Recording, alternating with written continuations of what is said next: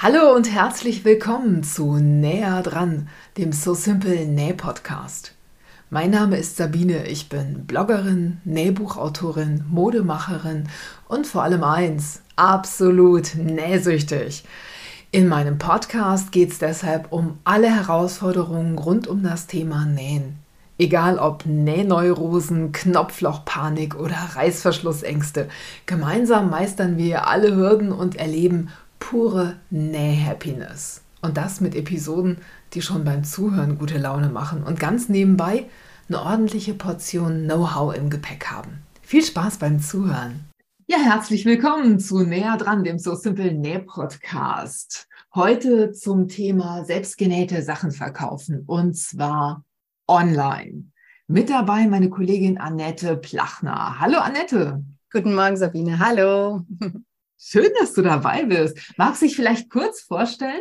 Ja, ich bin ähm, Annette, bin 46 Jahre, habe zwei Kinder, bin gelernte Damenschneiderin, habe ich nach dem Abitur eine Ausbildung als Damenschneiderin gemacht, bin dann über verschiedene andere Berufswege ähm, im Büro gelandet, nähe aber seitdem immer noch äh, mit großer, großer Leidenschaft äh, über die Jahre und ja, vertreibe meine Sachen online wie offline. Ja, vielen Dank. Also was äh, Annette jetzt verschwiegen hat, wir kennen uns aus unserem früheren Berufsleben. Wir haben nämlich beide beim Lokalradio gearbeitet und da hat Annette mir das Nachrichtenmachen beigebracht. Sie hat es professionell gemacht, ich nicht so. Annette, Du hast über die unterschiedlichsten Kanäle schon deine wunderschönen selbstgenähten Sachen verkauft und lässt uns jetzt so ein bisschen an deiner Erfahrung teilhaben. Heute soll es ja mal nur darum gehen, dass wir uns anschauen, wie kann man online Sachen verkaufen. Also selbstgenähte Taschen, selbstgenähte Lätzchen, alles, was man so handmade machen kann, das kann man ja auch online verkaufen. Jetzt ist ja die erste Frage, die ich mir stelle, warum bleiben wir eigentlich nicht offline? Also warum verkaufen wir nicht nur auf Märkten oder auf Flohmärkten oder so? Was ist das Positive daran, online zu verkaufen? Online erreichst du ähm, gezielter deine Zielgruppe. Diejenigen, die die Sachen suchen, die du herstellst, die du vertreibst. Und es ist natürlich auch vom zeitlichen Aufwand für dich ein wenig überschaubarer und planbarer, weil Märkte hast du meistens nur am Wochenende. Das heißt, du musst dich da hinstellen und dann musst du das Glück haben, dass deine Kunden an den Marktstand kommen und genau das suchen, was du da anbietest. Online hast du halt einfach 24-7 deine Plattform. Da sind deine Artikel gelistet und ähm, jeder, der da vorbeikommt, ja, mitten in der Nacht dann schlaflos durch die Gegend scrollt, äh, stolpert dann halt auch bei dir vielleicht vorbei und findet deine Sachen toll.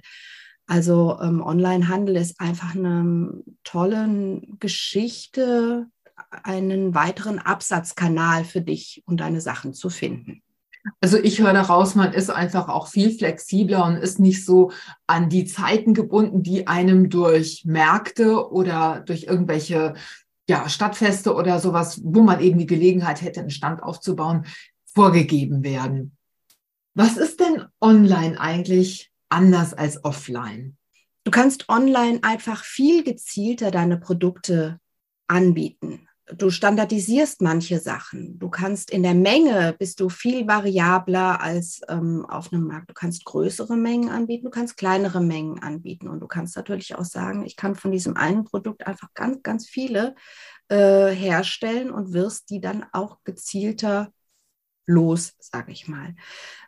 Es gibt da noch einen Unterschied zwischen grundsätzlich ganz standardisierten Sachen und ganz personalisierten Sachen. Und das, da unterscheiden sich zum Beispiel auch verschiedene Plattformen ein bisschen untereinander. Also wenn du äh, Taschen anbietest, bist du bei dem Anbie einen Anbieter leichter am Start als bei dem anderen. Meine Erfahrung jetzt. Ähm, online ist, wie gesagt, einfach, du kommst gezielter zu deinen Kunden und kannst es viel besser lenken in Menge und ähm, Umfang, was du anbieten kannst. Ah ja, okay. Also nicht jedes Produkt verkauft sich auf jeder Plattform gleich gut. Da gibt es Unterschiede, das höre ich so raus. Ähm, lass uns mal am Anfang anfangen, bei A, nämlich AGBs. Brauche ich die eigentlich, wenn ich, wenn ich ähm, im Internet meine Sachen verkaufen will? AGBs brauchst du auf jeden Fall. Sobald du dich in einem Shopsystem anmeldest, wird von dir erwartet, dass du deine AGBs dahinter legst. Also die Plattform an sich hat allgemeine Geschäftsbedingungen, an die du dich zu halten hast, nach denen du dich richtest. Und dein Shopsystem auf dieser Plattform verlangt auch nochmal nach allgemeinen Geschäftsbedingungen, die du dann halt da eintragen sollst und kannst. Da hattest du ja in unserem ersten Podcast, den wir zusammen aufgenommen haben, also die Vorbereitung zum Verkaufen, schon was zu gesagt zu den allgemeinen Geschäftsbedingungen, dass man die braucht und wo man die herbekommt. Also wer jetzt wissen möchte, wie er zu den AGBs kommt, bevor er dann verkaufen kann, der sollte sich den ersten Teil unserer kleinen selbstgedähte Sachen verkaufen Serie mal anhören. Da erklärt Annette genau, wie das geht. Annette, brauche ich eigentlich eine eigene Homepage zum Verkaufen? Also müssen mich die Leute irgendwie über einen Blog oder eine Homepage finden? Also eine eigene Homepage ist schön, aber ist natürlich auch ein wahnsinniger Pflegeaufwand und ist eine wahnsinnig zeitintensive Geschichte, weil wenn du eine Homepage anbietest und über die Homepage verkaufst mit einem eigenen Shopsystem, ist das natürlich erstmal eine finanzielle Entscheidung, die du treffen musst, weil du musst sie dieses System natürlich auch bei einem Anbieter kaufen. Und dann musst du sie wirklich gut, gut pflegen, um gefunden zu werden. Das merkt man ja selber. Man gibt eine Google-Suche ein und äh, die Treffer sind unendlich. Und wenn deine Homepage nicht mit den richtigen Schlagwörtern gespickt ist, SEO optimiert etc., dann ist es wirklich schwer, dass du an deine Kunden kommst. Außer du hast wirklich hochspezialisierte Sachen, die nur ein kleiner Kreis an Leuten anbietet, sodass du in der Suchliste auftrittst. Aber eine Homepage an sich ist eine Entscheidung, die man sich gut überlegen sollte, weil es wirklich zeitintensiv ist. Und wenn man sie hat, sollte man sie wirklich richtig gut pflegen und ähm, optimieren, damit es sich halt auch wirklich lohnt, damit man auch gefunden wird. Eine andere Alternative wären, sind so Landing Pages. Das heißt, ähm, einfach eine Art Homepage mit nur einer Seite, wo du sagen kannst, okay, du hast nach mir gesucht, du findest meine Sachen, dort und dort und dort. Das heißt, du verlinkst einfach auf die Shops, die du vielleicht bei anderen Anbietern hast. Also ich höre daraus, wenn man so eine Nähe zum Thema hat, wenn man Bock drauf hat, das zu machen, dann kann sich das durchaus lohnen.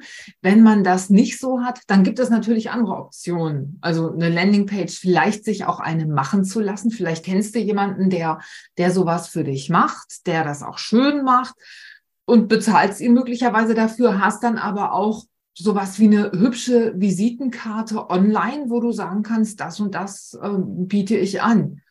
Auf der anderen Seite, wenn du es gut pflegst, dann hast du ja auch die Möglichkeit, zum Beispiel Bilder von Märkten, auf denen du äh, vertreten bist, zu posten, deine Termine zu posten, dich mal persönlich vorzustellen, damit die Leute wissen, wer näht denn da einfach diese tollen Sachen, deine Produkte zu zeigen du hast absolut recht. Man, man sollte das nicht unterschätzen, auch die Möglichkeiten, die das bietet. Ne? Wenn man gut gefunden wird bei Google, ist das natürlich, dann finden die Kunden nicht nur dich, sondern auch deine Produkte und kaufen die womöglich. Ne? Also du hast ja bei unserer zweiten Podcast-Folge, die wir zusammen aufgenommen haben, da hast du gesagt, man muss sich echt überlegen, wie ernst man das nehmen will, wie sehr man sich da reingeben will und wie viel Energie man da reinstecken will. Also das ist eine Entscheidung, wie professionell will ich das machen. Und so eine Homepage gehört halt schon irgendwie dazu, wenn man es wirklich sehr professionell aufziehen will. Siehst du das auch so? Genau, du hast es ja einfach schon perfekt erklärt. Das ist eine tolle Visitenkarte. Es zeigt automatisch, was, was bin ich, was mache ich, das ist, das ist meins und lohnt sich auf jeden Fall, wenn man da viel Herzblut reinstecken möchte. Wenn du allerdings sagst, ich habe hier ein paar Sachen und mir reicht es einfach, wenn ich mich irgendwo anschließe dann ja, geht man auf eine Plattform. Das ist ja ähnlich wie das Offline-Verkaufen in einem Laden oder sowas. Mache ich einen eigenen Laden auf und, und äh, miete mir Räume, also bin mein eigener Herr, oder miete ich mich irgendwo ein mit einer Mietkiste, mit einem Mietregal. Äquivalent ist es ähm, halt online mit einer eigenen Homepage und äh, den Anshop-Systemen über große Anbieter. Was ist denn eigentlich mit einem Shop auf dem eigenen Blog? Ist das eine sinnvolle Möglichkeit? Naja, es ist auf jeden Fall äh, ein toller neuer Absatzkanal, weil die Leute kommen ja zu dir, um sich über deine Themen zu informieren und ähm, haben natürlich gleich die Möglichkeit, die Sachen bei dir zu erwerben. Es ist ja beim, beim Nähen, viele Leute können nähen und können auch die Sachen nähen, die du herstellst, aber man muss ja auch erstmal die Zeit aufbringen. Und manche sagen einfach, die macht das so schön, bevor ich mich jetzt hier hinsetze und das nochmal selber ausprobiere, dann kaufe ich es doch bei ihr oder hole mir, hole mir Anregungen. Also das macht auf jeden Fall Sinn, das miteinander zu kombinieren, weil wenn man schon mal online ist, sollte man diese Quelle natürlich auch gleich mit nutzen.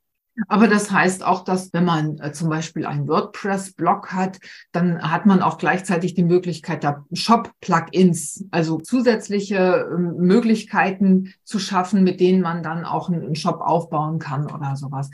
Ähm, das ist nicht so aufwendig, aber man muss es ja auch immer pflegen. Also man muss ja eine Übersicht haben über das, was da ist. Also wenn du zehn Täschchen genäht hast, fünf sind bei Etsy eingestellt, fünf sind in deinem äh, Shop auf der Website eingestellt, dann musst du das ja immer auf beiden Shops aktualisieren, damit du äh, nicht irgendwas verkaufst, wovon gar nichts mehr da ist und wo du den Stoff auch nicht mehr nachkriegst. Das ist ja gefährlich, oder? Willkommen in meinem Leben. Nein, genau das ist natürlich auch eine Schwierigkeit. Du musst natürlich auch genau sein und eine gute Lagerbestandsaufnahme haben, beziehungsweise einen Überblick haben. Habe ich noch genug Stoff, um das überhaupt alles anbieten zu können? Also ich kalkuliere, ich rechne das dann manchmal hoch. Ich produziere die Sachen im gewissen Maße vor zum Beispiel, gucke aber, wie viel Stoff habe ich, wie viel bekomme ich da noch raus, was kann ich also anbieten und produziere dann halt immer peu à peu nach. Das ist manchmal, kommt man da ganz schön ins Schwimmen, wenn dann auf einmal irgendeine äh, Hochzeit kommt, vor Ostern, vor Weihnachten, vor irgendwas und plötzlich alle äh, dir das abkaufen wollen und du den Überblick behalten musst, habe ich denn noch genug auf Lager? Weil natürlich stellst du nicht immer nur ein Produkt ein, sondern auch zwei. Da muss man wirklich genau sein und das im Blick behalten und das ist halt Arbeit. Das heißt, das ist auch Zeit, die man einkalkulieren sollte. Das darf man nicht unterschätzen. Nicht nur die Nähzeit, sondern halt auch dieses Backoffice, äh, das Pflegen, das Nachhalten und das im Blick behalten. Guter Tipp auf jeden Fall. Du hast im ersten Podcast, da hast du schon mal ein Wörtchen darüber verloren, wie das mit der Kalkulation funktioniert, wie man zu seinen Preisen kommt. Da gehen wir heute nicht so drauf ein. Du wirst ähm, im Tipp zum Schluss wirst du ja vielleicht noch mal ein bisschen was raushauen zum Thema Mischkalkulation. Ich würde mich aber heute gerne mit dir darauf konzentrieren, wie richte ich denn so einen Online-Shop her? Also wie sieht der aus? Worauf soll ich achten? Die erste Frage, die mir dazu eingefallen ist, Produktbilder, wie wichtig sind denn die eigentlich? Produktbilder sind enorm wichtig, weil das ist dein Schaufenster.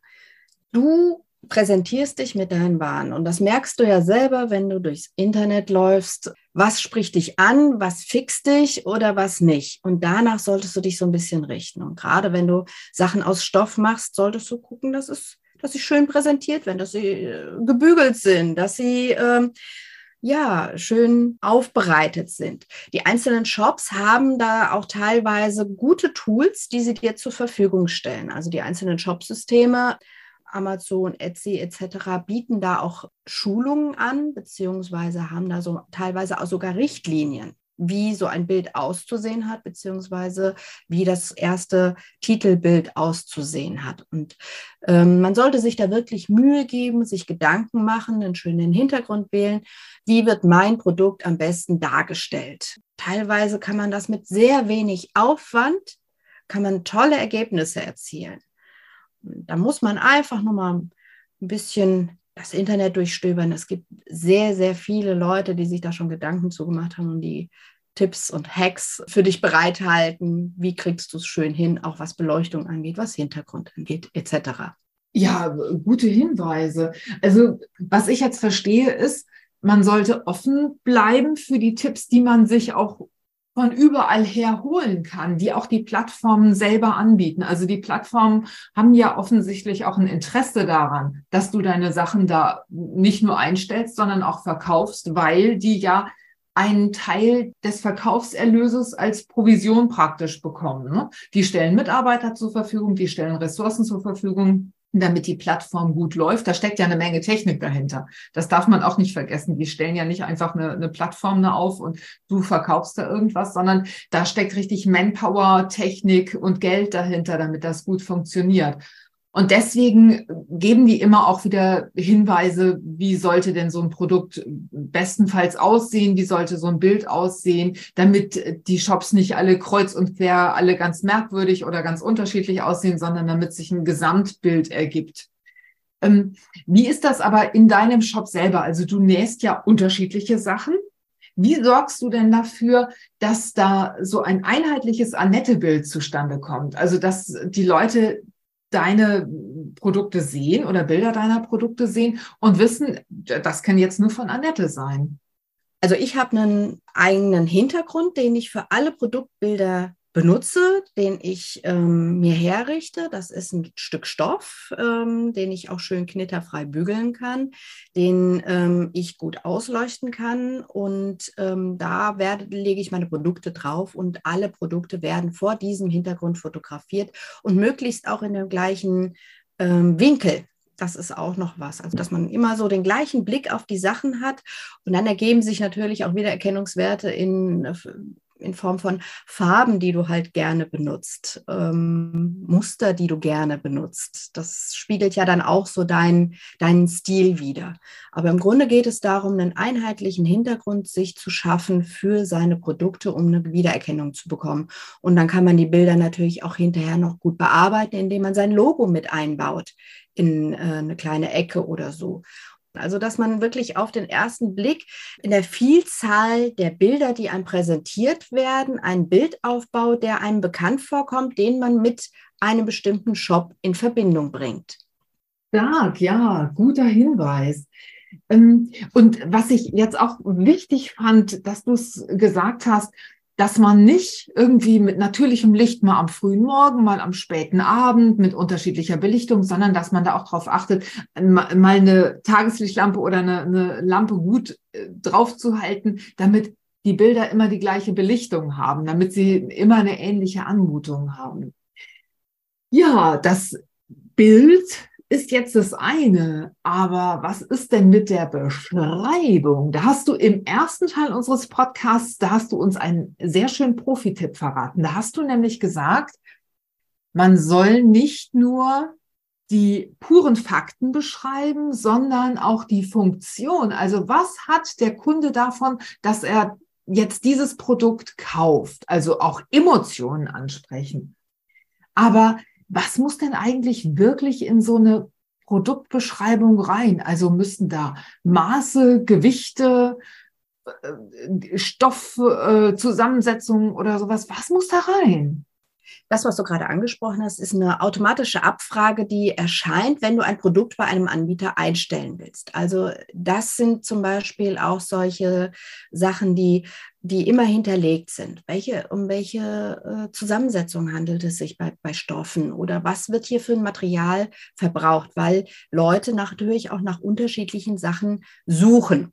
Ähm, das sind also grundlegende Dinge, die du bereit haben solltest, deine Maße, deine äh, Stoffzusammensetzung, wenn es jetzt bei Stoff ist. Ähm, dann hast du aber noch ein ganz, ganz großes Feld, wo du einfach dein Produkt beschreibst. Und hier ist es natürlich erstmal die grundsätzliche Funktion. Aber man sollte immer so viel Platz nutzen, wie man auch zur Verfügung hat und Geschichten erzählen und so viele Schlagwörter wie möglich unterbringen. Das Zauberwort sind Schlagwörter. Du machst am besten vor Beginn eine Google-Suche du suchst nach einem Begriff und äh, schaust, was werden dir für alternative Begriffe auch ähm, angeboten. Dann gibt es auch sowas wie eine Hashtag-Suche. Also was für Hashtags werden mit diesem Begriff verbunden? Du, und dann versuchst du einen Text zu konstruieren, in dem dein Produkt auf unterschiedliche Art und Weisen erklärt werden, indem du die Begriffe, die du dazu gefunden hast, einbaust. Also ich gebe jetzt mal ein Beispiel. Tonybox Hülle, die ich benutze. Dann benutze ich einmal den Begriff Tonybox Hülle oder im nächsten Satz dann halt der Bezug für deine Tonybox oder die Schutzhülle für deine Tonybox. Also du versuchst verschiedene Sätze, verschiedene Funktionen deines Produktes zu erklären und benutzt dabei unterschiedliche Begrifflichkeiten. Das ist ein bisschen Aufwand, den du betreiben musst, aber er lohnt sich auf jeden Fall, damit du mit allen Schlagwörtern, die deine potenziellen Kunden eingeben, auch gefunden wirst. Schlagwortsuche. Also ich kenne ja meine Kunden nicht unbedingt.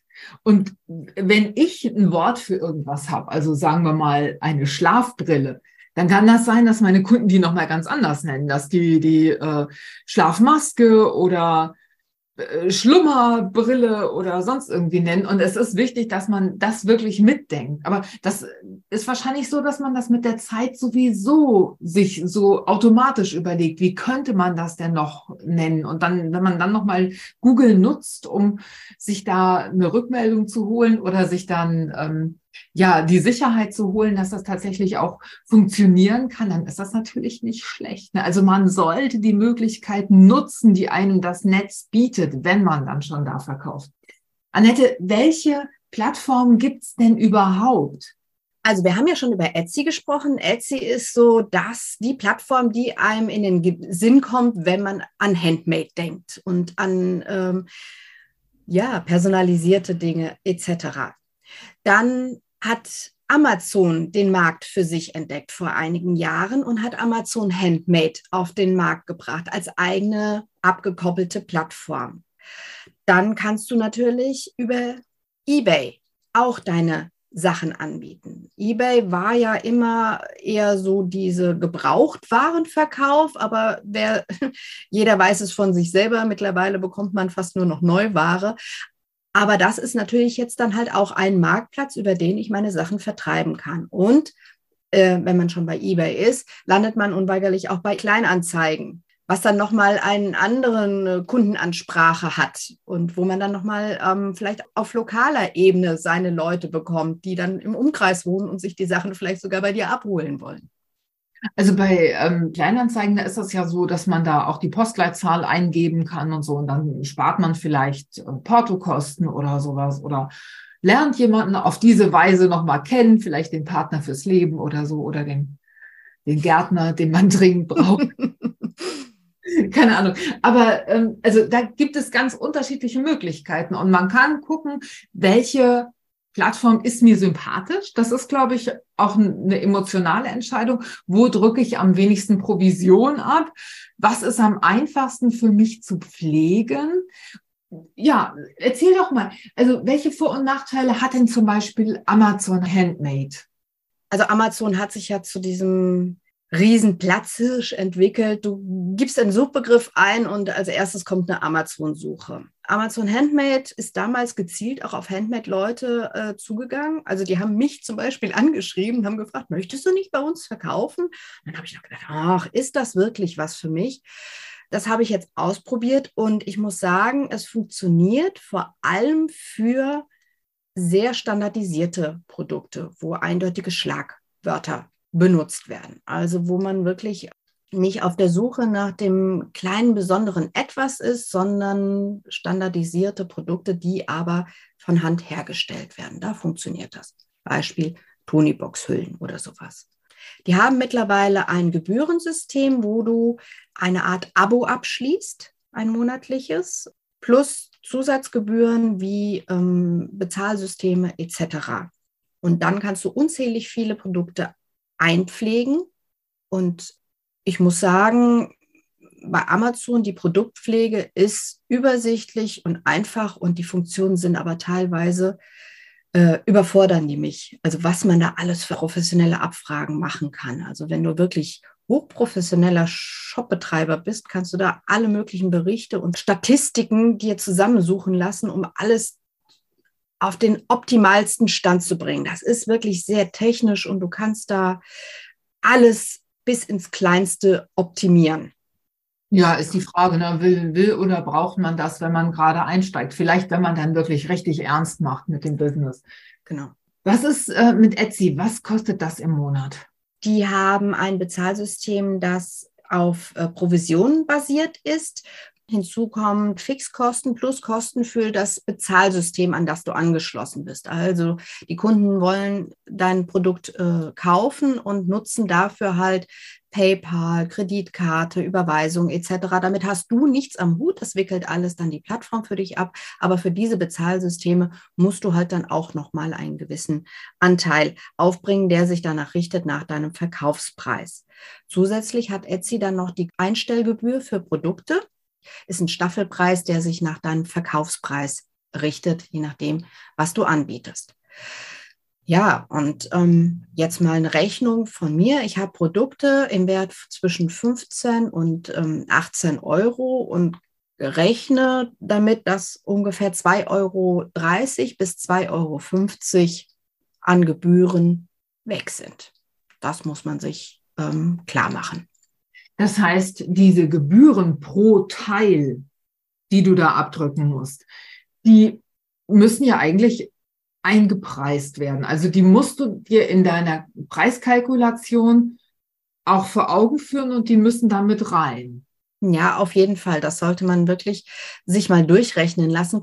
Das ist das Schöne an diesen Plattformen. Die bieten dir Tools an, wo du deinen Verkaufspreis kalkulieren kannst. Also wo du eingeben kannst, okay, mein Produkt hat die und die Maße, kostet das und das. Was kommt denn für mich hinten bei raus? Also die rechnen dir das so ein bisschen aus und nach diesem Rechner kannst du dann so ein bisschen kalkulieren, weil ähm, man geht da manchmal auch ein bisschen blauäugig ran und sagt, ach komm, ja, für den Preis stelle ich es ein und ist dann überrascht, was da hinten eigentlich nur bei rumkommt. Und dann fragt man sich, äh, lohnt sich das denn überhaupt äh, für mich, äh, die ganze Arbeit äh, zu machen und möchte ich das so machen oder nicht? Also wie gesagt, die Plattformen bieten Kalkulationsrechner an, ist es das, wofür du dein Produkt verkaufen möchtest? Ja, nein. Und danach entscheidest du. Oder du setzt halt den Verkaufspreis etwas höher. Und dann gibt es noch die Marktbeobachtung, wo du einfach äh, in die Suchmaschine in, auf deiner Plattform dein, dein Produkt eingibst und guckst halt, wer sind denn meine Mitbewerber und für welchen Preis bieten die das an? Dann kannst du entscheiden, ich will es ein bisschen günstiger machen oder nee, da schwimme ich eigentlich mit und ich setze mich einfach durch die Qualität und die Optik meines Produktes davon ab. Also, was ich raushöre, ist, man sollte sich ruhig auch ein bisschen umschauen, was machen die anderen. Vielleicht auch mal ja auch mal sich was abgucken, wenn dir irgendwas besonders gut gefällt, ähm, eben nicht immer beim eigenen Striemel bleiben, sondern auch mal was ändern, mal was an den Markt anpassen, mal an die Kundenwünsche anpassen. Jetzt hast du gesagt, Schlagwörter helfen auf jeden Fall beim Verkaufen oder können auf jeden Fall dabei helfen, gefunden zu werden. Wie wichtig sind denn aber auch Kundenbewertungen? Auch hier guckt man einfach mal nach seinem eigenen Verhalten. Kundenbewertungen sind so wichtig, sind Gold wichtig. Es ist großes Ziel, äh, seine fünf Sterne beieinander zu bekommen, aber es ist halt nicht so einfach, die zu bekommen. Die Shopsysteme haben da eigene Mailings, die sie verschicken. Ähm, das hat man selber ja schon erlebt, wenn man etwas kauft, dann kommt dann irgendwann die Mail, wollen Sie Ihr Produkt bewerten? Und dann löscht man die Mail oder man sagt, nein, ich will das jetzt bewerten, weil es hat mir gut gefallen. Ich bin jetzt dazu übergegangen, mittlerweile halt einfach auch ein Kärtchen mitzuschicken und zu sagen, hey, dir gefällt meine Arbeit, dir gefällt mein Produkt, sei so lieb und hinterlasse eine Bewertung, das hilft mir. Und gerade im, im Handmade-Sektor sind die Leute da auch zugetan und machen das auch. Und das kommt dann halt manchmal verzögert, aber es kommt, weil ja, weil sie es zu schätzen wissen. Und das ist äh, wichtig, weil du dadurch natürlich auch wieder besser gefunden wirst. Es klingt alles sehr technisch, aber du bist ja einfach online aktiv, um etwas zu verkaufen. Du willst ja nicht damit hinterm Berg halten, also musst du aktiv auf die Leute zugehen, ein bisschen trommeln, ein bisschen Ansprache und wie gesagt, entweder mal ein Zettelchen dazulegen oder wenn man kann, nochmal eine Mail hinterher schicken. Hat es dir gefallen? Bist du zufrieden? Dann sag's doch den anderen auch, damit andere auch noch Freude an dem Produkt von mir haben können. Ja, also an der Stelle mal ein ganz großes Dankeschön an alle, die Bewertungen dalassen online. Das ist nämlich wirklich wichtig. Also für mich ist es auch wichtig, natürlich. Aber es ist nicht nur für mich wichtig, sondern auch für andere Kunden dann wieder, damit die wissen, ist dieses Produkt wirklich was für mich? Das ist ein wichtiger Indikator für eine ja, der eine Kaufentscheidung auch herstellen kann. Also wenn ich sehe, ähm, Bettina hat äh, das Teil gekauft und findet, das passt da und da und da nicht und das und das hat ihr nicht gefallen, aber sie hat es dann in einer anderen Größe und das war dann super. Dann kann das anderen auch dabei helfen, für sich eine gute und informierte Entscheidung zu treffen, weil man will ja nicht äh, auf Gedeih und Verderb allen alles verkaufen, sondern man will ja auch, dass die Kunden happy damit sind und dass sie dann vielleicht auch Stammkunden werden und vielleicht auch das nächste Mal wieder was kaufen, weil sie einem vertrauen und weil sie es gut finden, was man macht und weil sie auch dem Produkt an sich vertrauen. Und da ist eine Bewertung natürlich eine riesige Wertschätzung. Also allein, dass sich jemand Zeit nimmt, so eine Bewertung zu schreiben. Zeit ist ja mittlerweile fast wichtiger als Geld.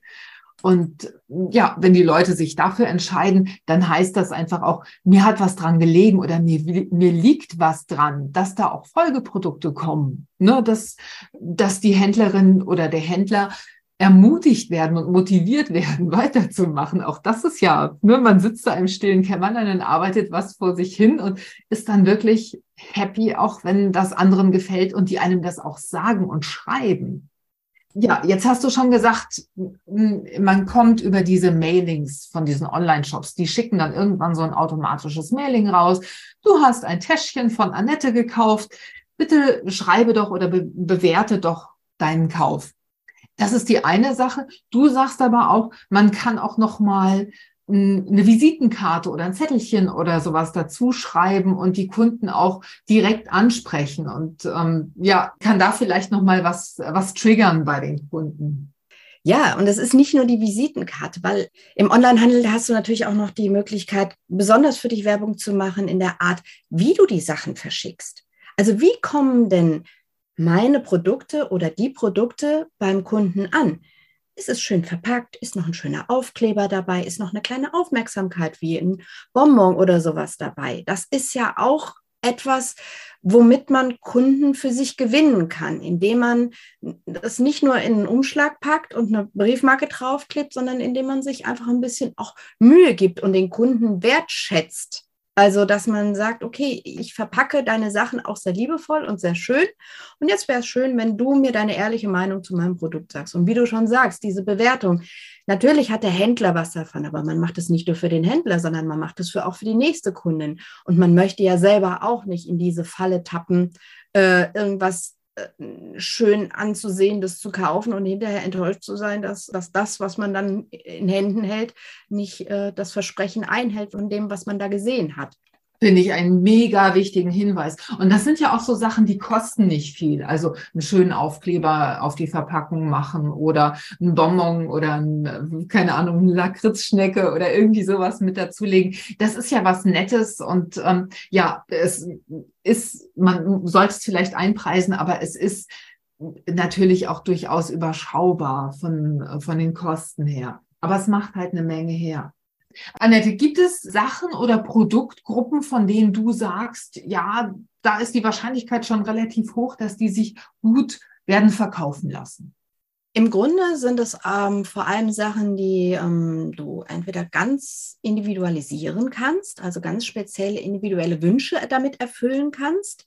Da ist zum Beispiel Etsy als Plattform ähm, der Platzhirsch weil dafür ist es einfach bekannt. Wenn du auf Etsy gehst, weißt du, du findest auf jeden Fall irgendeinen Anbieter, der dir das Produkt XY, sagen wir jetzt mal bei mir die Lätzchen, ähm, so gestaltet, wie du sie gerne haben möchtest. Weil Etsy natürlich auch dafür bekannt ist, dass du mit den, mit den Händlern äh, ganz leicht in Kontakt treten kannst über einen Nachrichten- Formular. Also da ist die Kommunikation mit demjenigen oder derjenigen, die da etwas herstellt, ganz einfach. Also hochspezialisierte, individualisierbare Dinge äh, lassen sich gut online verkaufen. Klingt erstmal merkwürdig, aber ist so.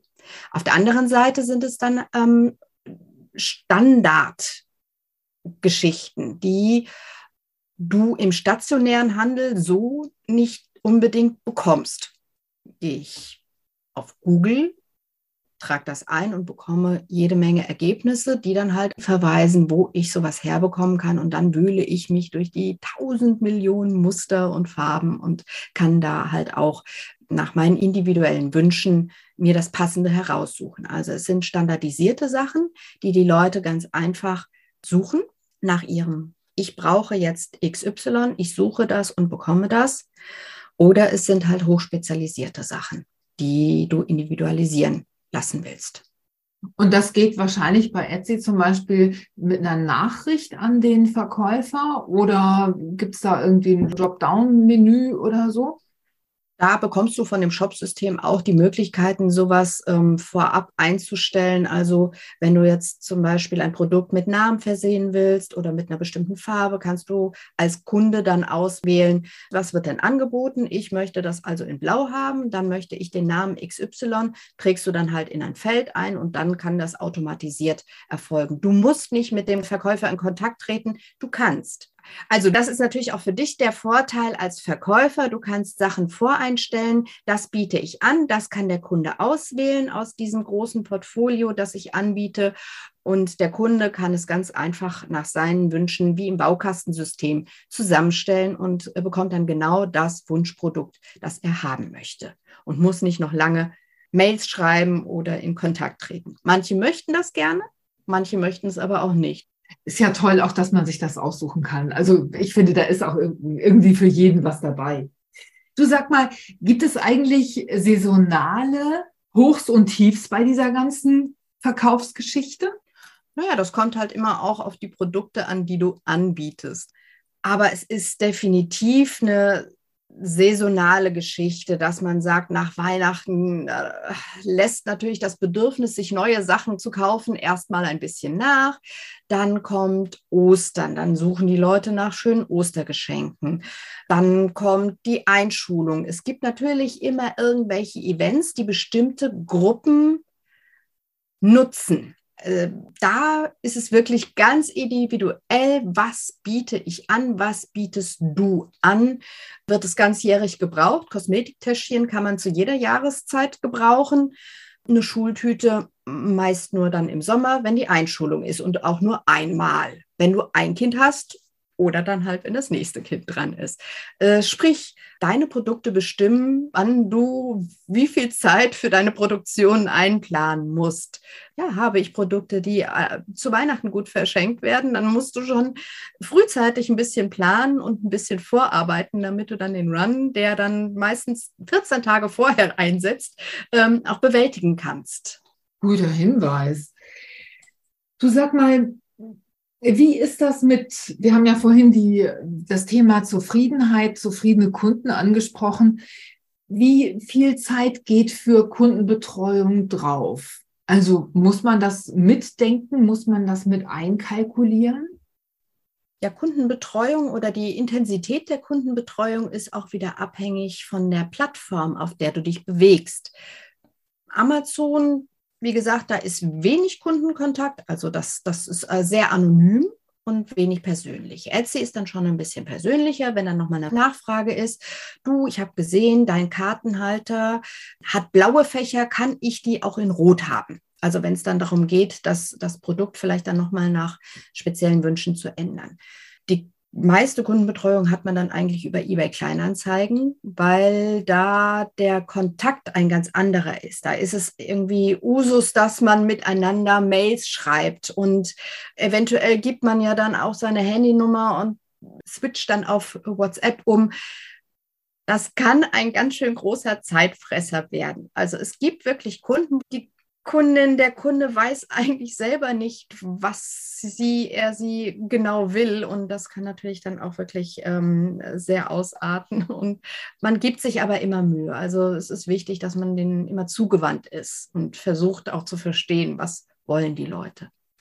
Aber das ist dann wahrscheinlich auch auf Social Media so. Ne? Du kannst ja, statt Werbung zu schalten, kannst du ja zum Beispiel auch dein Produkt oder den Link deines Produkts einfach auf deiner Facebook-Seite teilen oder in Facebook-Gruppen teilen und den Leuten sagen, hello, das verkaufe ich.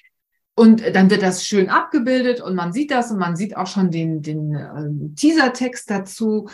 Ähm, und auch da schreiben ja dann wahrscheinlich viele Leute, hier kann ich das nicht oder, ne, also auch da geht ja wahrscheinlich viel Zeit drauf.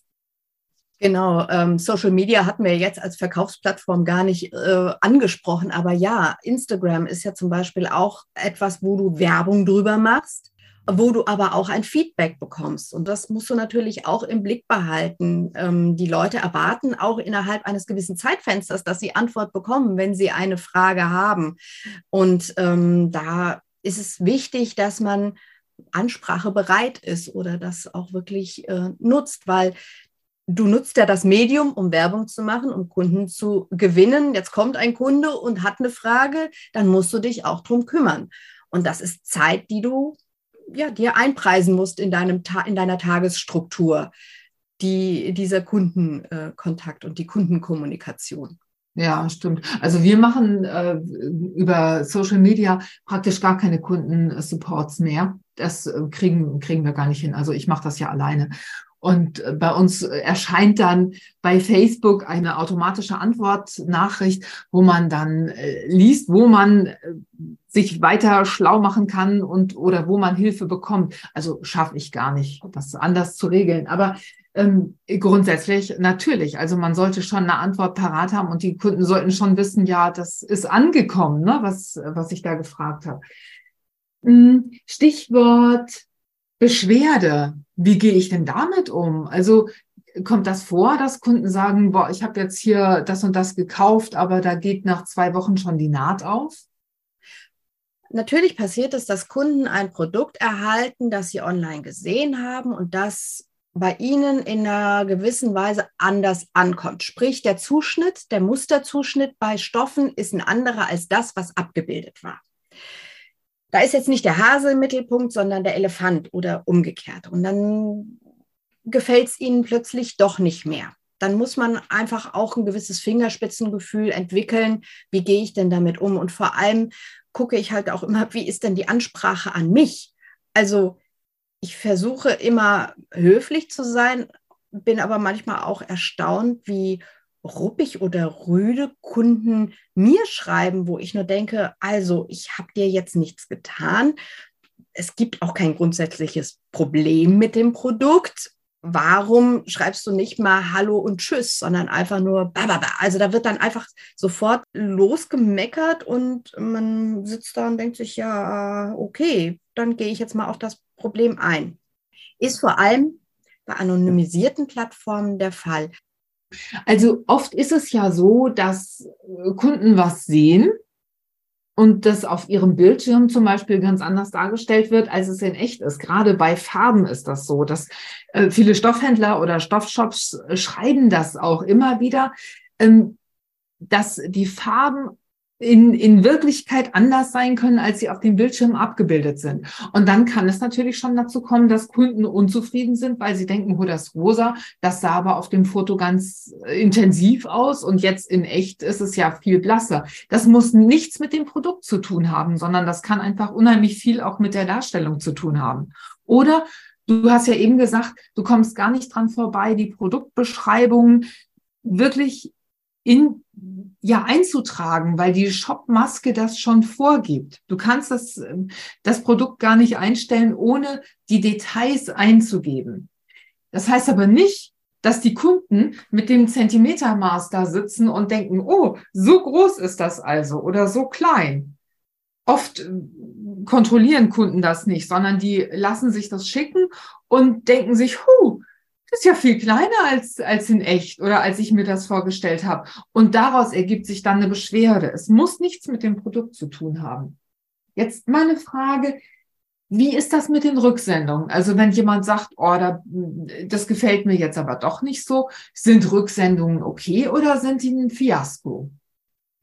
Rücksendung muss man beobachten. In welchem Umfang erscheint das denn bei mir? Wie viel muss ich denn dafür investieren? Das muss ich natürlich auch im Hinterkopf ein bisschen einpreisen, dass der ein oder andere Kunde seine Sachen nicht haben möchte und ich das Porto dann halt einfach übernehme. Es wurde ja dann irgendwann mal festgelegt, dass es nicht Usus sein muss, dass der Händler die Rücksendekosten übernimmt. Und so ist das bei mir auch. Ich sage auch, du möchtest etwas zurücksenden, schick es an mich zurück. Ich erstatte dir den ursprünglichen Kaufpreis und die ursprünglichen Versandkosten zurück. Aber wenn du es jetzt nicht mehr haben willst, weil es dir einfach nicht gefällt, dann musst du die Portokosten schon selber tragen. Wenn irgendwas kaputt ist oder irgendwie was gerissen ist, was ich jetzt nicht in der Hand habe, weil der Kunde es vielleicht falsch benutzt hat oder sowas, dann kommt es auf meinen Kundensupport an, ob ich es übernehme oder nicht. Aber im Grunde geht es darum, auch ein bisschen im Blick zu behalten, wie viel ist es denn? Ja, kann ich mir vorstellen. Also es ist ja auch wichtig, dass die Kunden realisieren, du bist nicht Amazon oder du bist nicht Etsy, du bist eine Kleinunternehmerin und du bist nicht ein, ein Verkaufsriese, ein Multimilliardengeschäft oder sowas. Ne? Also ähm, wenn man dir deine Sachen zurückschickt, weil sie einem gerade nicht gefallen oder nicht mehr gefallen, dann bedeutet das was anderes, als wenn ich ein Buch zu Amazon zurückschicke oder eine CD oder sowas. Ne? Gibt es heute eigentlich noch CDs? Ich weiß das nicht. Was man aber auch in meinem Hinterkopf behalten äh, sollte, Amazon bezahlt das Porto nicht. Es ist immer der Händler, der dahinter steht auf dieser Plattform, der dafür gerade steht, dass du deine Rücksendung äh, tätigst. Das heißt, man sollte das immer berücksichtigen. Ist das nötig oder nicht? Es geht ja auch so eine, um eine gewisse Nachhaltigkeit. Also bestelle ich mir einfach so eine ganze Menge und schicke es dann wieder zurück äh, oder bestelle ich nur das, was ich halt auch wirklich haben will. Also auch den CO2-Fußabdruck mal ein bisschen genau äh, im Blick behalten. Annette, du hast zum Schluss noch einen Profi-Tipp zum Thema Mischkalkulation für uns. Wir haben ja jetzt noch nicht über die Preise dezidiert gesprochen. Magst du da vielleicht noch was zu sagen? Ja, also das ist ähnlich wie beim Marktartikel, muss man auch online einfach gucken, wie ist denn die Preisbereitschaft für verschiedene Produkte. Die bekommst du natürlich, indem du dir einen Überblick verschaffst, wer sind meine Mitanbieter, wie verkaufen die ihre Produkte und was möchte ich dafür haben? Also was soll bei mir unterm Strich dabei rauskommen? Online muss man natürlich dann einfach noch die Provisionen mit reinrechnen. Und nach den Provisionen kommt ja auch trotzdem noch das Finanzamt. Das möchte ich auch noch erwähnt haben. Also nach den Provisionen kommt ja dann trotzdem auch noch das Finanzamt. Deswegen muss man einfach gucken, ähm, nehme ich vielleicht online sogar mehr als auf einem Markt, weil ich einfach eine andere Preisstruktur habe. Und Mischkalkulation bedeutet halt in dem Falle, dass ich die einen Produkte vielleicht für etwas mehr verkaufe als die anderen, eben um, meine, um die Preisbereitschaft der Kunden zu erreichen. Und ich muss auch da immer ehrlich zu mir sein, ist es das, was ich, womit ich klarkomme, womit ich glücklich bin, womit ich zufrieden bin und was mich nicht überfordert oder wo ich mich hinterher ärgere. Dann nimmt man halt manche Produkte vielleicht einfach runter, weil sie zu viel Arbeit kosten oder zu viel Aufwand für zu wenig Ertrag bringen. Dann hilft es mir nämlich nichts, dass was weiß ich, 50 Kunden sagen, oh, ich will das unbedingt haben, aber hinterher für mich nicht viel bei rumkommt, außer dass ich äh, stundenlang ähm, an der Nähmaschine sitze äh, und nicht wirklich monetär hinten was raus habe. Und das ist es ja, weswegen ich die Sachen online anbiete. Ich will ja ein Geschäft machen und da muss ich zufrieden sein. Absolut richtig und wichtiger Hinweis. Vielen Dank, Annette. Ja, falls ihr Fragen zum Thema selbstgenähte Sachen verkaufen habt, dann schreibt sie doch einfach in die Kommentare unter diesem Podcast. Wir sind gespannt drauf. Schreibt uns natürlich auch gerne eure Erfahrungen damit, selbstgenähte Sachen zu verkaufen. Wir sind gespannt von euch zu lesen. Annette, das war wieder ein genialer Podcast, hat mir viel Spaß gemacht. Ich habe viel Neues erfahren durch dich. Vielen Dank dafür. Gerne. Wir haben ja noch eine vierte Folge auf dem Zettel, in der geht es dann um das Thema für den Verkauf nähen. Da wirst du uns bestimmt auch noch mal den einen oder anderen Tipp mitgeben, oder? Auf jeden Fall habe ich noch ein paar Tipps auf Lager. Es wurde ja jetzt schon viele Sachen angesprochen. Das werden wir an der einen oder anderen Stelle da auch im vierten Teil nochmal wiederholen, aber nochmal auch genauer drauf eingehen, ähm, wenn es um ja, Schnittlizenzen geht oder äh, Mengenkalkulationen etc. Ja. Ich habe auch das Gefühl, wenn es um effizientes Arbeiten geht, wirst du uns auch noch das eine oder andere mitgeben können. Und ich glaube, das ist nicht nur was für die KleinunternehmerInnen unter uns, sondern auch für den normalen Nähnerd Ganz ich denke auch. Da habe ich nämlich eine große Leidenschaft, effizientes Arbeiten. Sehr schön. Ja, da bin ich gespannt, was du uns da mitbringst. Annette, für heute vielen Dank und bis zum nächsten Mal. Gerne. Bis dann. Euch vielen Dank fürs Zuhören und ja, ich hoffe, ihr seid beim nächsten Mal wieder mit dabei. Tschüss. Das war's für heute. Ich hoffe, dieser Podcast hat dir den ein oder anderen Aha-Moment beschert. Schreib mir doch mal in den Kommentaren, ob dir unsere Tipps weiterhelfen. Wenn du magst, lass mir ein Like und ein Abo da, dann bleibst du immer auf dem Laufenden und bekommst direkt eine Info, wenn ich wieder eine neue Episode veröffentliche. Für heute sage ich vielen Dank fürs Zuhören und Happy Simple Sewing. Bis zum nächsten Mal. Tschüss.